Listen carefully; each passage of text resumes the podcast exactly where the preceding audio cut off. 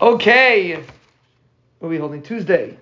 Shiur 115, we are discussing the, um, what are we talking about again? We're talking about the brain connecting to the body. So now one of the interesting thing is that a person sometimes experiences pins and needles. Pins and needles is connected to this concept. Why? Because the way it works is that the blood, when a person, let's say, let's say sits on his foot or something like that, so the blood is cut stopped from reaching the nerves in that part of the foot, and then it stops the nerves from sending messages to the brain. The, every part of the body is constantly in touch with the brain. For those that are are tech chevra, everything's in sync. Everything's synced with the brain at constant at all times. So when there's pressure on this part, so it cuts the blood. So the nerves get disconnected, and now they can't function.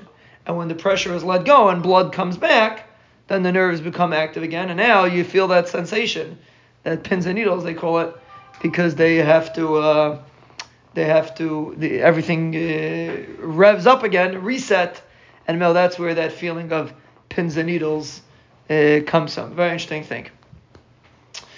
Okay, now moving on a little bit to the spine. It's actually for those that are learning Daf it's tomorrow's Daf, or for those that are in our shiur, it's today's Daf. The spine has inside it a spinal cord, which Bez Hashem will explain, but the spinal cord tra- it uh, transfers messages from the brain to the rest of the body.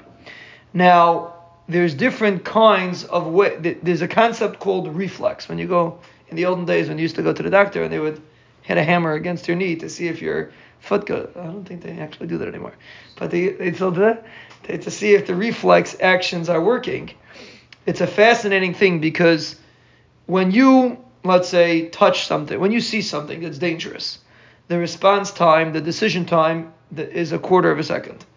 When you hear something, it's 0.17 sec- of a second. And when you touch something, it's 0.15 of a second. A reflex is 0.005 of a second, meaning the response is immediate. And that is something that that circumvents the brain. The way a reflex action works. For example, a person touches touches and he feels the heat, or he you know and he, he pulls back, or he cuts himself, he pulls back. So the way usually you have to get an order from the brain to pull back. When a guy hurts his hand, let's say, and he pulls back, the, the, his brain never was in control of that action. What happened was the message went to the spine, and the spine immediately tells it to go back, to pull back, even before the brain was aware that some, that there was a danger there.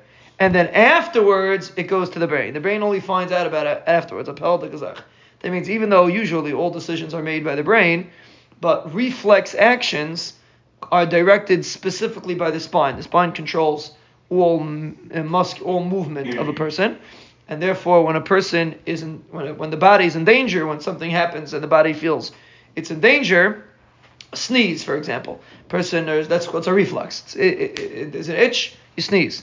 Any any kind of reflex action that a person immediately responds when something's going on, the reason why it happens so fast is because the brain is avoided and it's a direct response. It goes to the spine and comes right back from the spine, and therefore your body's able to respond immediately. The Banishlam created like that. The person get hurt. The difference between a split second can be the difference between a person really getting hurt in a difficult situation, and therefore the Rebbeinu created a system that you should avoid the brain completely when there is a reflex action.